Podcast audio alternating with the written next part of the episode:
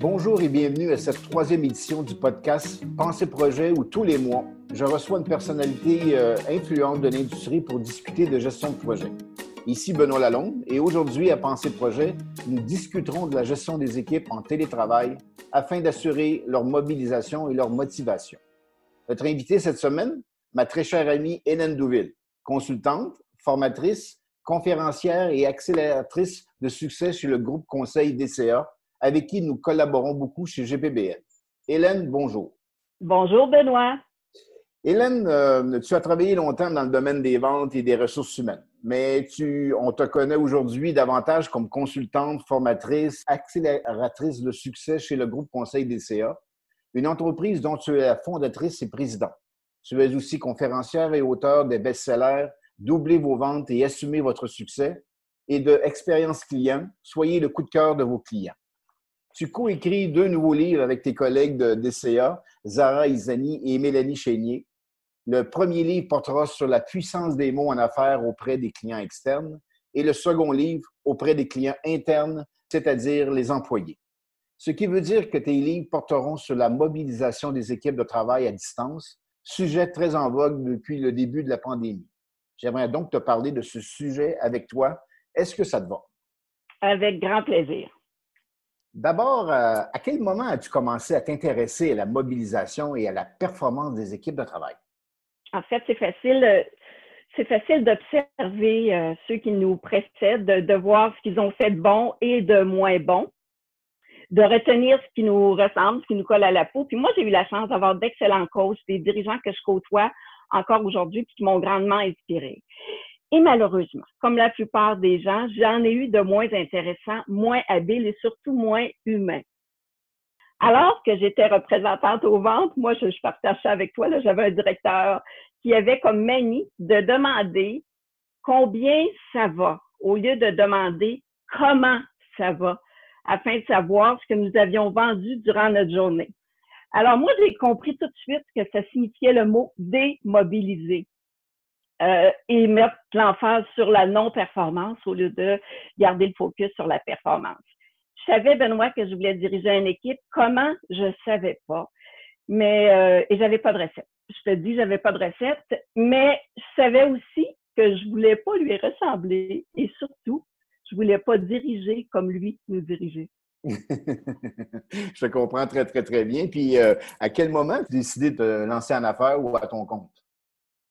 Euh, c'est un gros hasard, un beau gros hasard qui s'appelle mes jumeaux, qui ont aujourd'hui 22 ans. En fait, je travaillais comme directrice de la formation et des communications pour un cabinet d'assurance qui s'appelle Sécurité Group Assurance, pour ne pas le nommer. Euh, j'avais fait le choix d'arrêter pendant ma grossesse. Sauf que j'ai eu le grand bonheur euh, d'accepter des projets avec eux, des projets de formation qu'on m'a confiés comme consultante avec cet employeur-là, qui était mes amis, euh, puis bingo, l'entreprise est née euh, ben, avant les jumeaux. Mhm. Et, et c'est à ce moment-là que j'ai compris que je suis une meilleure consultante qu'une employée parce que j'ai des idées, je suis quelqu'un d'efficace et euh, j'aime que nos clients aient des résultats escomptés sans que ça prenne une éternité, comme ça peut se passer parfois en entreprise. Donc, euh, oui, que je peux, je peux en témoigner d'ailleurs. Fascinant, ça. Fait que, écoute, euh, Hélène, avec tout le background que tu as, l'expérience que tu as vécue, les bons et les mauvais côtés, euh, que tu as vu des, vu des bons dirigeants, tu as vu des, des moins bons dirigeants, là. Selon toi, c'est quoi les principales habilités qu'un gestionnaire devrait avoir s'il veut mobiliser son équipe et la rendre plus performante? Euh, il, y en a, plusieurs. Il y a plusieurs écoles de pensée là-dessus. Le mot à la mode, depuis deux, trois ans, c'est bienveillance. Euh, moi, je crois que veiller au bien de l'autre s'inscrit dans ma pensée, personnellement, dans celle de DCA également. Chez nous, la, bienveillance, on traduit ça. Nous, on dit faire briller l'autre afin que celui-ci puisse faire briller à son tour ses équipes de travail. Et chez DCA, ce qu'on fait, c'est qu'on offre des formations en gestion d'équipe. On a choisi de créer nos formations, nos conférences à partir de cinq compétences de coach mobilisateur. Les cinq compétences, tu permets que je les partage? Bien sûr, avec grand plaisir. Alors, on parle entre autres de, leadership, on parle de vision, de reconnaissance, d'exemple, et de courage. Et j'appuie sur courage parce que ça prend beaucoup de courage pour être un gestionnaire aujourd'hui. Ça prend beaucoup de courage pour sortir de sa zone de confort et aller en zone de progression. Et à travers ces formations-là, nous, ce qu'on fait, ben, on ose amener les dirigeants à réfléchir sur leurs propres compétences. On leur propose des outils très, très concrets afin de bonifier leurs habiletés de, gestionnaire. Et il y, a, il y, a, un outil, entre autres, qui s'appelle Prendre la photo de leur équipe de travail. C'est un outil qui les amène à porter réflexion sur eux.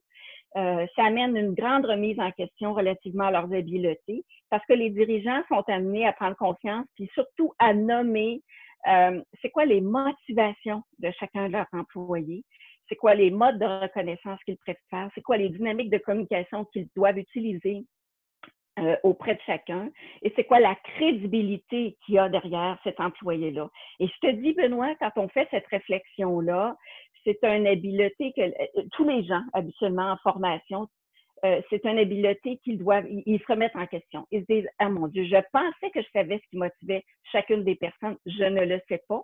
Et je ne pensais pas que je devais reconnaître cette personne-là de cette façon-là. Bref, euh, moi, je dis que pour mobiliser aujourd'hui, ça demande beaucoup de justesse, pardon, et beaucoup d'amour parce que les dirigeants qui sont dans, dans la pleine conscience, puis qui investissent beaucoup de temps à réfléchir et à se réinventer continuellement, euh, ben, c'est ceux qui vont avoir les meilleurs résultats. Oui, mais c'est quand même pas facile. Hein? Euh, on parle de beaucoup d'intelligence émotionnelle de plus en plus. Donc, moi, je pense que c'est super intéressant avec donc, ces cinq outils-là que tu nous présentes euh, effectivement. Et puis, euh, tu sais, avec tous les clients que tu as rencontrés, il y a des bons, des moins bons, il y en a qui sont plus difficiles à convaincre que d'autres. Qu'est-ce qui t'inspire le plus de, tout ce que tu as vu avec tes clients? Je te dirais que nos clients principaux, 80% des clients avec qui on a la chance de collaborer, ce sont des dirigeants de PME. Et le grand sens du devoir qu'ils ont et l'engagement qu'ils ont à l'égard de leurs équipes de travail, euh, l'importance qu'ils accordent au bien-être de leurs équipes de travail. Pour moi, je trouve ça très inspirant. Il y a des mouvements, il y a des associations et des groupements. Euh, je te parle, puis je pense au groupement des chefs d'entreprise que tu connais. Oui. Et dont vous faites partie euh, également, qui accompagnent eux autres plus de 2000 personnes, 2000 dirigeants, Québec, France, Suisse, Belgique, bon, et tout ça.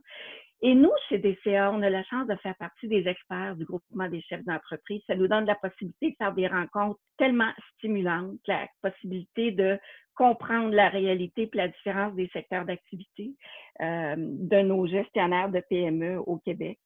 Moi, je trouve ça fascinant, je trouve ça inspirant de voir que ces gens-là travaillent, entre autres, à nourrir des familles puis à redonner à leur communauté comme ils le font. Oui, c'est, le mot, est, le mot est, quand même est juste fascinant. Donc, mais moi, je trouve que dans, il y a un dénominateur commun quand même. ça prend un petit peu de passion. Hein. Tu es, une passionnée de ton domaine, puis euh, j'imagine que dans ta carrière, tu en as vu d'autres passionnés parce que c'est beau être résilient, mais je pense qu'une des belles, des belles qualités qu'on voit aussi, c'est la passion des gens. Dans, ils, adorent le monde, puis ils adorent, ils adorent ce qu'ils font. Fait que c'est, drôlement plus intéressant euh, de, de, côtoyer ce genre de personnes-là. Tu as raison. Ça, Hélène, j'aimerais maintenant parler avec toi de, des nouvelles façons de faire en matière de mobilisation des équipes. on, vient, mm-hmm. on vient de vivre quelque chose d'assez, euh, avec la, pandémie qui est derrière nous. C'est un secret pour personne maintenant. Le télétravail est, maintenant devenu une nouvelle, nouvelle normalité dans les organisations. Euh, quelle serait, selon toi, la plus grande difficulté que, que la pandémie a emmenée en matière de gestion des équipes à distance? Euh, la plus grande difficulté, je peux-tu t'en donner plus qu'une? Bien sûr. OK. Je, je pense, je, te dirais plutôt deux, sinon trois. Ce qu'on a observé, c'est que la, la micro-gestion domine. Euh, L'autre chose, c'est le manque d'expérience et le manque d'alignement euh, qu'on a observé à date. Puis là, je te donne un exemple. Je me permets de te donner cet exemple-là. J'ai un client en tête. Son patron l'appelle chaque jour pour savoir ce qu'il a fait la veille, ce qu'il va faire aujourd'hui et ce qu'il va faire demain. Oh et, et, et, cette personne-là travaille avec un, un, CRM, donc son patron peut voir toutes ses activités à l'heure près. Alors, ce, ce dirigeant-là, nous, dans notre langage, on dit qu'il micro-gestionne. Mm-hmm. Euh, il micro-gestionne les activités des représentants pour l'ensemble du Canada. Euh, puis en, plus, dans ce contexte-là, c'est que la maison mère est dans l'Ouest canadien. Donc, il n'y a pas ou pas beaucoup ou encore peu d'impact pandémique là-bas sur le monde des affaires ah comparativement à ici. Donc, il est un petit peu déconnecté. Ben là, il m'entend pas, là, je peux, je peux le dire. Il est un peu déconnecté parce que lui, à ses yeux, il n'y a pas de raison pour lesquelles les résultats sont pas, comme il y a trois mois. Lui, il comprend absolument pas. Fait que ça ajoute énormément de stress et d'incompréhension. Ça ajoute également beaucoup de déception de la part euh, de la part d'à peu près tout le monde. Puis pour les représentants, tu sais, c'est comme un, manque de confiance à leur égard. C'est un, manque de jugement qui, euh, qui est ressenti. Fait que oui, la micro-gestion domine le manque d'expérience et le manque d'alignement. Ah, cool. Puis euh, on pourrait, on pourrait même peut-être rajouter, tu sais, c'est pas avoir confiance en son monde, hein? Fait que quelque part, donc euh, l'élément de confiance aussi, c'est important. Là. Fait que moi, je dis toujours à mes employés, j'ai pleinement confiance en vous autres, mais le, aussitôt que le, le lien de confiance est brisé, ben cinq minutes après, ben vous êtes déjà parti, parce que, tu sais, dans ces, je trouve qu'en télétravail, l'élément de confiance, on ne sait pas s'il écoute Netflix ou bien euh, il travaille sur d'autres choses, ou bien, donc c'est un élément fort important que tu, que tu mentionnes. Donc, euh, certains euh, gestionnaires sentent qu'ils perdent le contrôle et qu'ils ne savent pas comment gérer leur équipe à distance. Quel est, selon toi, le piège dans lequel ces gestionnaires ne doivent pas tomber? Euh, ils peuvent tomber dans, ce piège-là sans même s'en rendre compte. Puis nous, ce qu'on dit, c'est que les dirigeants ils ont besoin d'établir un cadre et ont besoin de le respecter avec les membres de leur équipe pour maximiser l'efficacité puis éviter les déceptions le télétravail doit vraiment être réfléchi puis implanté. Puis le mot réfléchi, ben c'est là-dessus qu'on on doit accorder toute notre attention. Mais le problème, c'est que presque l'ensemble des organisations au Québec ont fait face à un changement épouvantable et le télétravail a dû être réfléchi en 24 heures. Et, gérer du télétravail, c'est un projet en soi pour une mm-hmm. organisation de dire on fait ça comment, c'est quoi les obstacles, puis qu'est-ce qui va se passer? Et qu'est-ce qu'on veut comme objectif? Et la ligne est mince entre la vie privée en regard de la vie au travail. Donc, ce que nous, on propose, c'est important qu'il y ait une entente claire, préétablie et autorisée par l'employé et par l'employeur sur laquelle je te liste quelques, points.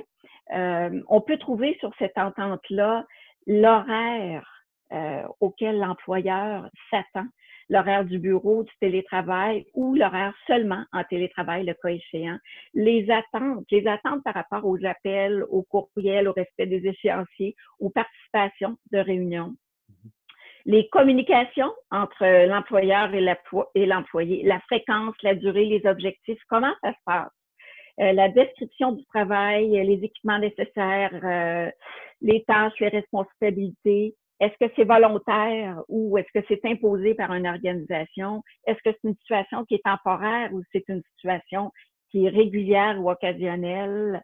Est-ce que c'est pour des projets particuliers? Tout ça, Benoît, ça doit être défini au tout, tout début. Maintenant, euh, une autre grande question qu'on doit se poser, est-ce que ces gens-là qui travaillent à la maison peuvent produire des documents avec des résultats quantifiables et des résultats mesurables? Dans les autres questions à se poser, est-ce que ces employés-là ont un endroit sécuritaire pour travailler? Est-ce qu'ils ont accès à des documents confidentiels? Comment la confidentialité de ces documents-là peut s'assurer de demeurer confidentiel. Mm-hmm. Bref, tu comprends qu'une entente, c'est ce qui doit être fait pour être sûr qu'on évite les ben je savais pas, je n'étais pas au courant, tu aurais dû me dire, je pensais que bon. Ah oui. Hein. Alors voilà, c'est important de, de, régler ça à la base. Ah mon Dieu, c'est wow, c'est vraiment, vraiment, vraiment intéressant.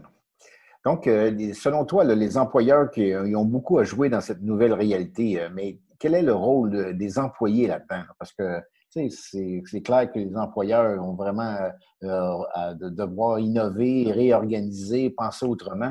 Mais les employés là-dedans, comment tu vois ça, toi? Bien, il faut être co-responsable avant tout. Donc, le rôle des employés, c'est de faire preuve de grande transparence, puis de démontrer leur, leur entière confiance à l'égard de, de l'organisation. C'est également de, de collaborer, de demander conseil, de ne pas s'isoler puis de dire ben, je le ferai plus tard ou je lui répondrai plus tard ou quoi que ce soit. Euh, pour les employés, c'est important de prendre des pauses lorsqu'ils sont à la maison. Les dernières statistiques le montrent, les gens travaillent près de trois heures de plus parce qu'ils travaillent à la maison. Alors, c'est une question d'équilibre et de santé. Les employés ont le droit euh, à leur pause, puis ils, doivent absolument le faire. Euh, aussi, en tant qu'employé à la maison, il va de soi qu'on doit informer notre supérieur immédiat ou encore la direction de l'entreprise de nos préoccupations, parce qu'on en a des préoccupations à travailler de la maison. Euh, je dirais pour certains employés qui carburent et qui sont au poste à 5 heures le matin jusqu'à 8 heures le soir, ben arrêtez de penser qu'ils sont urgentologues. Ils ont le droit de respirer. Ils ont le droit de ne pas accepter euh, des réunions à 6h45 tous les matins. Moi, j'ai quelqu'un que je connais, son patron fait des réunions à 6h45 tout, euh, trois fois semaine. Et, eh là, là, là, et, et euh, il peut rappeler même à 6 h puis à 7 h le soir parce qu'il y a d'autres questions à poser. Donc, euh, ça, ça, demande beaucoup pour, euh, pour les employés. Donc, euh, je te dirais que leur rôle, c'est vraiment d'être co-responsable, d'être dans la transparence, de donner leur juste, puis de dire ce qui va et ce qui ne va pas. Ah, tu as bien raison là-dedans. puis avec toute cette nouvelle réalité-là, là, je ne pense pas que, que, ça revienne à la normale éventuellement. Je pense que le, le, télétravail est là pour rester. Donc, que, toi, que, comment tu vois les nouvelles compétences à développer, tant chez les gestionnaires que les employés, là, pour réussir dans cette nouvelle réalité-là? Pour être capable de. Parce que, tu sais, c'est un, un, chamboulement majeur dans, dans, la manière de travailler. En fait, euh, la première chose que je dis, moi, à mes, euh, à mes dirigeants lorsqu'on fait la formation, c'est accepter que l'expression, quand on dit en ancien temps ou encore dans le temps ou encore avant, ben ça, notre date, la nouvelle date, c'est mars 2020. Euh, c'est plus comme il y a 5 ans, ou il y a 10 ans, ou il y a 20 ans. Donc, quand on parlera de dans l'ancien temps, c'est avant mars. Puis je te dirais que depuis le grand confinement, ben on le sait, tu l'as mentionné, puis on est au courant, ben tout a changé. Fait que ce qui est préférable comme dirigeant et comme employé, c'est de se donner le temps de repenser les choses différemment, de se réinventer, nous, mm-hmm. nous personnellement, avant même de penser à, à réinventer l'organisation, de lâcher prise pour certaines personnes ou de lâcher le morceau sur certaines euh, sur certains projets. Euh, je dirais peut-être de moderniser ou d'actualiser notre approche client interne, c'est-à-dire avec nos équipes de travail, mm-hmm. et externe également. Euh, d'accepter la différence encore plus parce qu'il y en a eu, il y en a, puis il y en aura assurément. Euh, d'arrêter de penser qu'on travaille pour une compagnie, mais vraiment mettre ce chapeau de on collabore avec un groupe de travail, on mhm. collabore avec son cœur avant tout, puis avec sa tête. Euh, et, dans bien des cas, lorsqu'on attache lorsqu'on officiel tous ensemble, ben, les résultats sont parfois euh, étonnants parce que ce qui nous semblait vraiment impossible et embarrassant hier, ben, c'est devenu la norme puis la réalité aujourd'hui. Donc, quand on parle entre autres de ce qu'on doit faire pour ben, réussir, ben, je dirais que le mot changer est au rendez-vous. Oui, hein? quand même pas facile de, changer ça, mais c'est vrai que c'est clair que mars, mars 2020 va, va rester, euh, va être une marque indélébile dans la tête des gens à partir de maintenant. Par contre, euh, on parle à des gens, on, voit dans les journaux, les opinions sur le travail à distance sont quand même euh, très tranchées et assez disparates d'une personne à l'autre. Hein. Puis euh, donc, euh, il y en a qui sont bien contents, mais il y en a d'autres que non, sont, etc. Donc, selon toi, le, plus grand mythe entourant la gestion des équipes à distance, ce serait quoi par rapport à ça? Effectivement, tu as raison, c'est vraiment très tranché. Puis les gens disent hein, j'aime ou j'aime pas c'est très, très clair. Certains disent, je veux vraiment, j'ai besoin d'une équipe. Et mm-hmm. d'autres disent, non, moi, je suis, euh, je suis très bien. Ce qu'on observe le plus, c'est que, euh, et ce que l'on entend le plus, le, plus grand mythe, c'est que les employés ne peuvent pas bien faire leur travail s'ils ne sont pas dans leur environnement.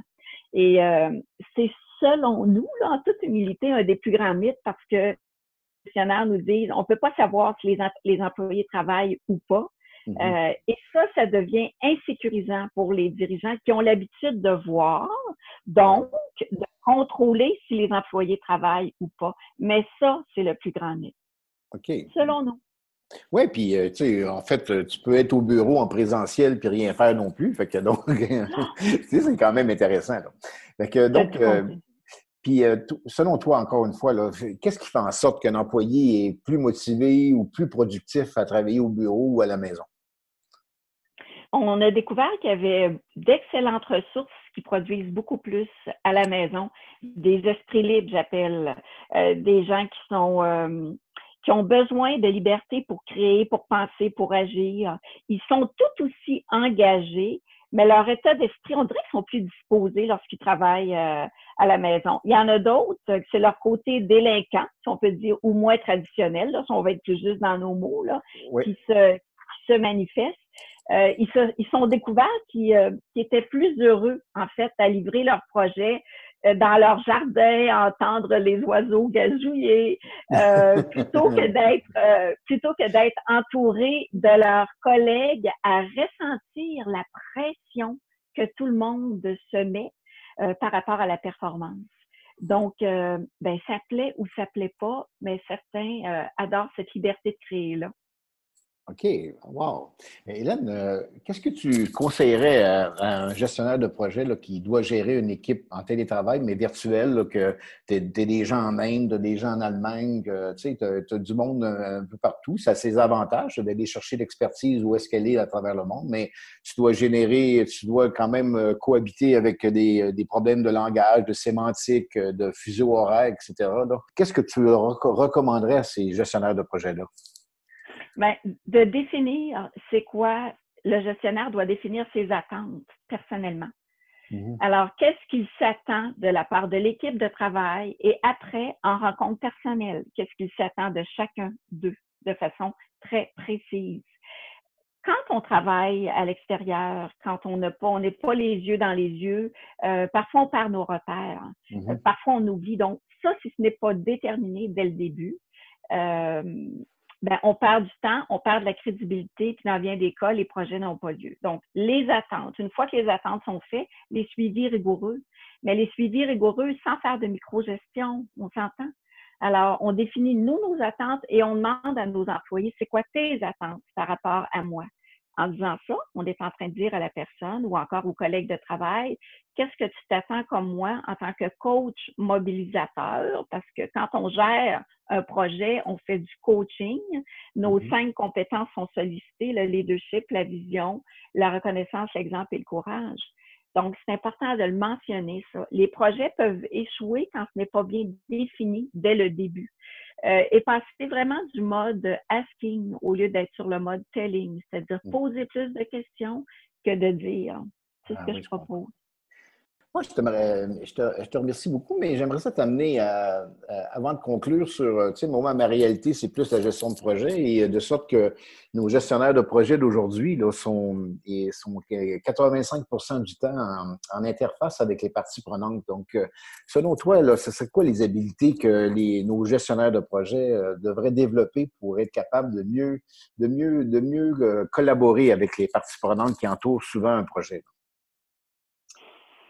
Euh, euh, ce qui me vient tout de suite en tête, c'est euh, relié aux dynamiques de communication et à leurs habiletés, ce qu'on appelle le fameux soft skill. Oui. ce qu'on observe, on a eu l'occasion de collaborer sur plusieurs projets avec vous, ce qu'on a observé, c'est que les gens ont de la difficulté à communiquer leurs intentions, leurs attentes.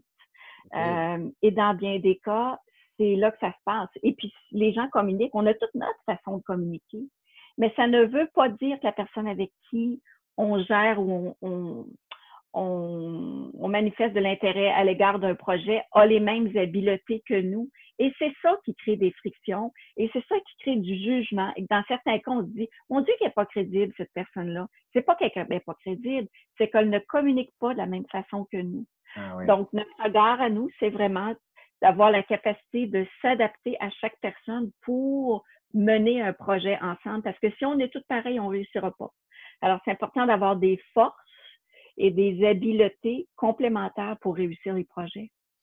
Et c'est le grand défi qu'on a en gestion de projet, de se prendre des experts produits, des, des, gens fascinants qui ont des compétences extraordinaires de vos produits, puis les monter au nouveau projet, puis euh, de développer ces habiletés-là. Là, tu sais, euh, euh, puis le PMI dit que le leadership, ça s'apprend, mais il y en a que ça va prendre du temps un peu. Donc, fait que, donc non, mais c'est vrai, mais tu sais, moi, je crois que, qu'on peut se développer, mais c'est pour ça que je trouve extraordinaire tu sais, tes livres ou tes conférences que tu donnes, parce que je trouve que les gestionnaires de, de projets de demain ont tellement besoin de ces éléments-là.